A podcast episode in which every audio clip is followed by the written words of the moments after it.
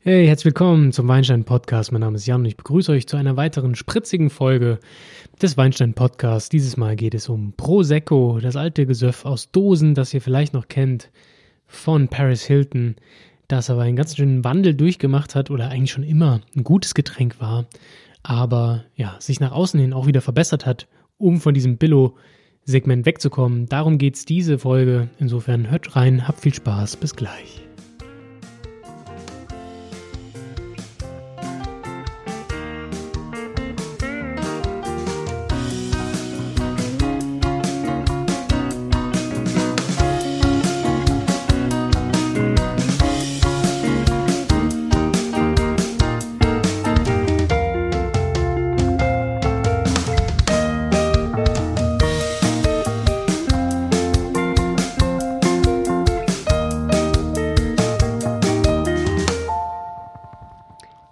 Viele kennen Prosecco als günstiges Schaumweingetränk, gerne auch ein Perlwein.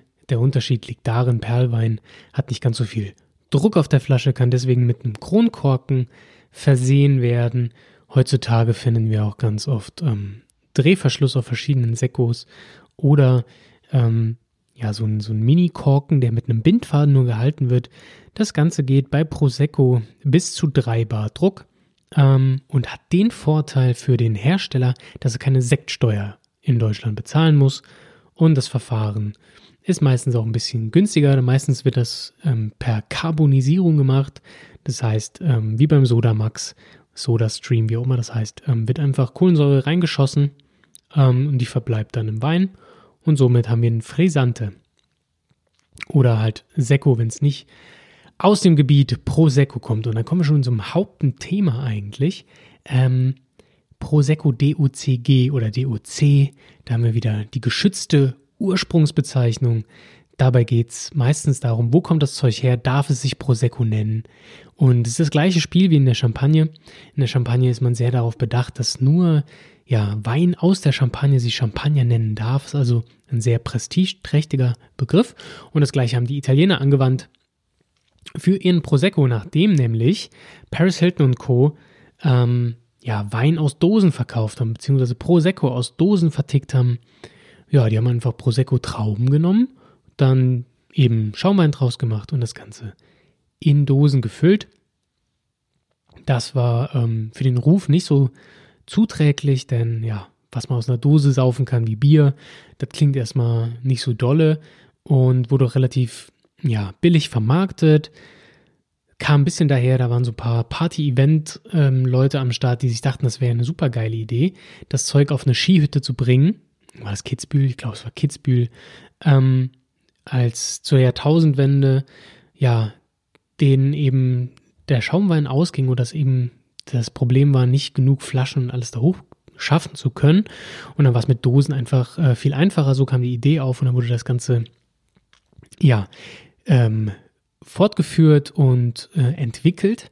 Dann kam dieser Rich, Rich, Rich, wie auch immer man das ausspricht, ähm, Prosecco auf den Markt, das Getränk. Und ja, Paris Hilton hat dafür fleißig Werbung gemacht. Genau, und die äh, Italiener hatten da ein bisschen was gegen, weil es gegen das Image ihres geliebten Proseccos ging. Und somit gingen sie hin und haben das Zeug einfach umbenannt. Also nicht im Sinne von äh, den Prosecco einfach anders genannt, sondern die Rebsorte haben sie umbenannt. Und zwar ähm, von Prosecco zu Glera. Also die neue Bezeichnung für die Beere ist Glera. Und somit konnten sie das Gebiet, aus dem der Prosecco stammt, Prosecco nennen. Was das zur Folge hat, dass es eine geschützte Ursprungsbezeichnung ist und dass sich somit nur Schaumwein aus diesem Gebiet auch Prosecco nennen darf. Das gleiche Spiel wie in der Champagne, das gleiche Spiel wie beim Parmesan. Ähm, das Gebiet, wo es herkommt, ist das östliche Veneto und angrenzend Julisch-Friaul, Venetien und die Kerngebiete sozusagen sind Valdobbiadene und äh, Cornelia, Entschuldigung, Corneliano. Ähm, mein Italienisch ist ein bisschen schlecht. Genau, Valdobbiadene und Corneliano sind so die zwei Top ähm, Gebiete für guten Spumante. Spumante ist der ja, Schaumwein, der prickelnde, der mit einem Korken und einer Agraff verschlossen wird. Der hat über 3, äh, über 3 Bar Druck und auch über 11,5% Alkohol. Denn der Frisante hat nur bis zu 10,5% Alkohol. Genau, das sind die beiden Gebiete. Und dann gibt es noch den, äh, gibt es noch Colli Assolani DOCG. Das ist einmal von der Valdobbiadene quasi über den Berg drüber. Das ist ein anderes gutes Anbaugebiet für Prosecco. Alles natürlich in der DOC Prosecco, aber wenn da drauf steht Valdobbiadene DOCG, dann habt ihr nochmal eine Stufe oben drüber. Noch eine weitere Stufe oben drüber geht, äh, indem man zum Beispiel vom Weinberg Cartize sich den Wein nimmt. Das ist in Valdobbiadene selbst nochmal eine sehr, sehr begehrte Lage, sind 106 Hektar. Ähm, von diesem speziellen Berg, und da wird, wird schon immer gesagt, da kommen die qualitativ hochwertigsten, die aromatisch, aromatisch dichtesten und elegantesten Prosecco her. Ähm, und ja, genau, den verkosten wir auch heute. Wir haben heute auch einen Wein von Adami aus äh, der Lage Kartize. Das ist somit top-notch, so das Beste, in Anführungszeichen, was es denn aus dem Prosecco gibt. Ähm, weitere Infos zu diesem Wein ist eigentlich, ja, die Nachfrage von den Touristen hat davon, dafür gesorgt, dass 2008 äh, ähm, das Gebiet erweitert wurde auf insgesamt neun Provinzen. Es war früher ein relativ kleines Gebiet, wie gesagt, Valdobbiadene, Cornelione, Assolani. Das sind so die klassischen ähm, Gebiete und mittlerweile sind es neun ganze Provinzen, weil einfach so viele Leute Prosecco saufen wollen. Kommt auch ein bisschen daher, dass dort nicht viel anderer Dollarwein hergestellt wird. Äh, Julisch Friaul Venetien sehr wohl, aber im Veneto gibt es nicht unbedingt so, so viel. Da gibt es auch gute Weine, aber gerade hier in der Region, wo jetzt der Prosecco herkommt, äh, gibt es nicht viel Alternativen. Ähm, aber der ist wirklich auch gut. Es gibt auch wirklich sehr guten Prosecco und die Nachfrage ist sehr groß. Es gibt auch eine, äh, ich glaube, eine extra Straße, einen extra Pfad, der ist etwa 90 Kilometer lang von Corneliano nach Valdobbiadene. Da kann man so eine kleine Prosecco-Wanderung machen oder klein, nicht mehr 90 Kilometer immerhin. Ähm, und die verschiedenen Weingüter dort an der Straße besuchen, die alle sich dem Prosecco gewidmet haben. Die klassische Gärung für Prosecco, die Herstellung, ist das Tankgärverfahren. Das heißt, ein Stillwein, den es übrigens auch zu kaufen gibt. Es gibt auch stillen Prosecco zu kaufen. Ähm, der wird im Stahltank, im Drucktank nochmal mit einer Dosage versehen. Ähm, also da wird nochmal ein bisschen Zucker, Hefe, Nährstoffe und so weiter hinzugegeben, sodass eine zweite Gärung äh, in Kraft tritt oder in Gang gesetzt wird und dort entsteht mehr Alkohol und durch die Gärung auch Kohlensäure, die dann durch den Drucktank im Wein verbleibt. Somit erzielen wir auch eine ja, schönere Perlage als beim Frisante, wo das einfach carbonisiert wird. Hier kriegen wir es hin, ähm, dass ja, die Kohlensäurebläschen feiner werden, dass wir eine schöne Mousse hinbekommen, dass das Ganze cremiger wird vom Geprickel. Ähnlich in Richtung gehen der Flaschengärung, obwohl eine Flaschengärung natürlich nochmal ein bisschen mehr Hefearomen hervorbringt. Das macht die Tankgärung eigentlich nicht, denn es meistens verbleibt der Wein nicht sehr lange auf der Hefe. Heute unsere Katize, der hat schon, ich glaube, drei Monate Hefelager hinter sich, im Tank zwar, aber immerhin. Aber grundsätzlich sind Prosecco und die Tankgärung eigentlich dafür da, dass das relativ frisch schmecken soll. Diese Birnenaromen, diese bisschen Mandelaromen, die sollen sehr frisch wirken. Und dafür, und daher wird meistens ja, Tankgärung gemacht und das ist so das Klassische. Das ist einfach typisch Prosecco. Prosecco kann man gleichsetzen mit der Tankgärung. Wie gesagt, bis äh, 3 Bar und 10,5% Alkohol ist Frisante. Ab 3 Bar und 11,5% Alkohol ist Spumante. Äh, es gibt auch Flaschengärung im Prosecco. Ist äh, sehr im Kommen. Ähm, sehr, sehr trockene Colfondo-Varianten. Das heißt so viel wie Surly, also auf der Hefe, gibt es auch, werden immer beliebter. Und äh, die werden sogar mit Depot, also mit, äh, mit Hefe in der Flasche abgefüllt. So, das sind so die Basics für Prosecco, für die DOC bzw. DOCG.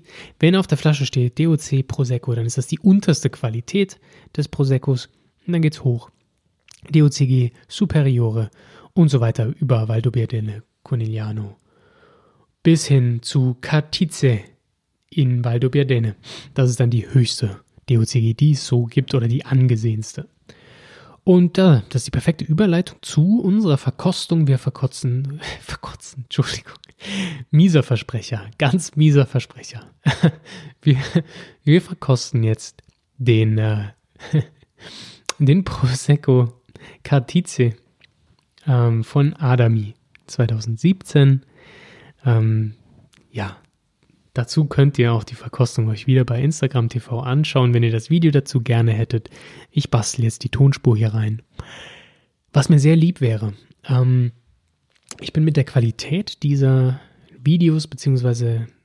der Verkostung dann im Podcast nicht so happy, ähm, weil ich es einfach nicht hinbekomme, die gleiche Tonqualität hier reinzubringen. Plus, da ist ein Schnitt drin, das macht es ein bisschen blöd, ein bisschen schwierig. Ich würde gerne davon absehen, das so, so zu machen. Jetzt ist die Frage, bleiben wir dabei, dass wir Verkostungen im Podcast machen?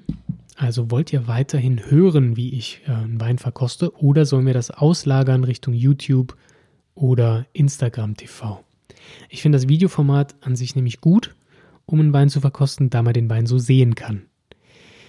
Nichtsdestotrotz ähm, kann es sein, und das ist auch berechtigt, dass Leute sagen, nee, nee, nee, wir wollen das weiter hören, uns ist das wichtig dann wäre es mir sehr lieb, wenn ihr mir einen Kommentar hinterlasst bei Instagram, bei Facebook oder ihr schreibt mir eine E-Mail ähm, an jan.weinsteinblog.de, damit ich weiß, okay, worauf legt ihr Wert? Wollt ihr ein Video? Wollt ihr kein Video? Wollt ihr es nur im Audio haben? Ähm, oder ist es für euch okay, wenn ich das weiter reinschneide? Oder stört euch das? Ja, dazu hätte ich gerne mal ein bisschen Feedback, weil ich mir unsicher bin, wie ich das jetzt in Zukunft gestalten werde. Aber definitiv möchte ich es eigentlich anders machen, weil so bin ich mit dem, ja, mit dem Podcast dann nicht so happy. Ähm, wenn ich das so rein cutte. Ja, gut. Insofern, ja, würde mich sehr freuen, wenn ihr euch dazu äußert, ähm, wie ich mich über jedes Feedback natürlich freue. Genauso freue ich mich natürlich über Bewertungen bei iTunes und so weiter. Ihr kennt das Spiel, also wenn ihr mal Zeit habt, ähm, würde ich mich sehr freuen über eine gute Bewertung.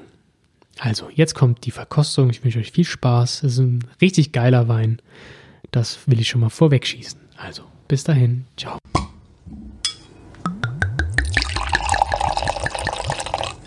Das Ganze ist von Adami, der Cartize Superiore. Ähm, dabei handelt es sich um einen Schaumwein, also aus dem Valdobbiadene, also um einen Prosecco Cartize. Das ist die Lagenbezeichnung, das ist das Gebiet ähm, in Valdobbiadene, das so genannt wird. Und da kommen die Beeren für diesen Schaumwein her. Das Ganze war drei Monate im Edelstahl, in, im Edelstahl gereift, hat also ja, genug Standzeit gehabt, um ein bisschen komplexer zu werden. Ich habe eben schon mal ein Glas getrunken, ähm, weil die erste Aufnahme nichts war. Und muss sagen, geiler Stoff. Also wenn man gerne äh, Prosecco trinkt, aber auch gerne Schaumwein trinkt und vielleicht Prosecco nicht so viel abgewinnen kann, würde ich diesen Wein definitiv empfehlen. Das hat folgenden Grund. Wenn wir nämlich reinriechen, bekommen wir nicht dieses flache, eintönige, Kaltgäraromen geprägte Apfeldings, was Prosecco gerne so hat. Das ist so ein bisschen, oh ja, ganz nett, aber relativ flach. Nein, wir haben hier super, super dichte Aromatik in der Nase schon. Das Ganze ist geprägt meiner Meinung nach von Birnen, was ich super geil beim Sekt finde. Da hatte ich auch mal den äh, Paul Roger äh, Einstiegschampagner, der auch eine krasse Birnennote hat, finde ich mega gut. So was ganz leicht Nussiges, aber nicht viel. Äpfel auch, reife Äpfel, diese gelben Äpfel, die so ein bisschen süßer sind, ein bisschen mehliger sind. Ähm, zum Essen vielleicht nicht jedermanns Ding, aber von der Aromatik eher süßlich, eher so ein bisschen auf der blumigeren Seite. Und blumig, finde ich, riecht er auch. Da ist noch so eine duftige Note mit bei leicht was Parfumartiges. Ähm, Adami selber schreiben auf ihrer Seite ähm, Rosenduft. Ich persönlich rieche das nicht raus, ehrlich gesagt. Ähm, hab's aber auch nicht so mit Rosen. Vielleicht deshalb nicht. Also entweder Rosen, ich finde so ein bisschen was Blumiges, leicht seifig, aber komplimentiert es eigentlich ganz gut. Keine krasse Hefenote, keine Flaschengärung eben. Ähm, ja, aber sehr fruchtig, sehr fruchtbetont, sehr dichte Aromatik, nichts Flaches. Jetzt trinken wir mal. Yes. Das Ganze ist trocken, hier steht auch trocken drauf. Habe aber recherchiert, dass der 24 Gramm Restzucker hat, was schon relativ viel ist, wenn wir überlegen, dass Brut nur bis 12 Gramm Restzucker geht. Ähm, nee, ja, aber man schmeckt es nicht. Es schmeckt trocken, aber ich finde die Aromatik, ja, diese, diese Birne, das bisschen aprikosige, eine leichte Ananasnote, vor allem die Äpfel wieder, die ich gerade erwähnt habe, ähm, die kommen hier sehr stark in den Vordergrund, die werden unterstützt. Das Ganze wird richtig wuchtig, vollmundig und da spielt der Zucker definitiv eine Rolle. Der macht das Ganze ein bisschen cremiger, ein bisschen fruchtiger und vor allem ein bisschen vollmundiger. Ähm, ja, tolles Mundgefühl, geile Perlage, richtig schön im Mund, spielt das umher, ist nicht so aggressiv prickeln, sondern wirklich macht das, das macht das Ganze kompakt, mundfüllend und ähm, ja, ist ein rundes Ding, total cremige Nummer, richtig, richtig gut. Äh, ich habe eben schon ein Glas getrunken, ich werde nachher noch eins trinken, weil äh, der wirklich ja, lädt dazu ein, mehr zu trinken, weil man diese Aromen wirklich in sich aufsaugen möchte. Super, super lecker, richtig guter Stoff. Im Abgang habe ich ähm, dieses Blumige. Die Frucht ist voll da von Anfang an. Dann hinten raus kommt dieses leicht duftig Blumige raus. Ich persönlich jetzt nicht so einschätzen kann, ob das jetzt Rose ist, äh, Pfeilchen, die, dies, das. So ein bisschen Blumenladen. Äh, ich rieche immer nur, wenn es in den Blumenladen geht, da riecht es wie im Blumenladen. Was das genau ist, muss ich vielleicht noch mal ein bisschen nachforschen. Ja, aber guter Wein. Ähm, das Ganze ist relativ kostspielig für einen Prosecco. Ich habe bezahlt knapp 22 Euro. Muss euch aber sagen, im Internet gibt es den deutlich günstiger. Für um die 16. Wenn ihr Bock auf Prosecco habt, wenn ihr gerne Schaumwein trinkt, dann gebt die 16 Euro für diesen aus. Kartite Adami. Richtig gutes Zeug. Viel Spaß damit.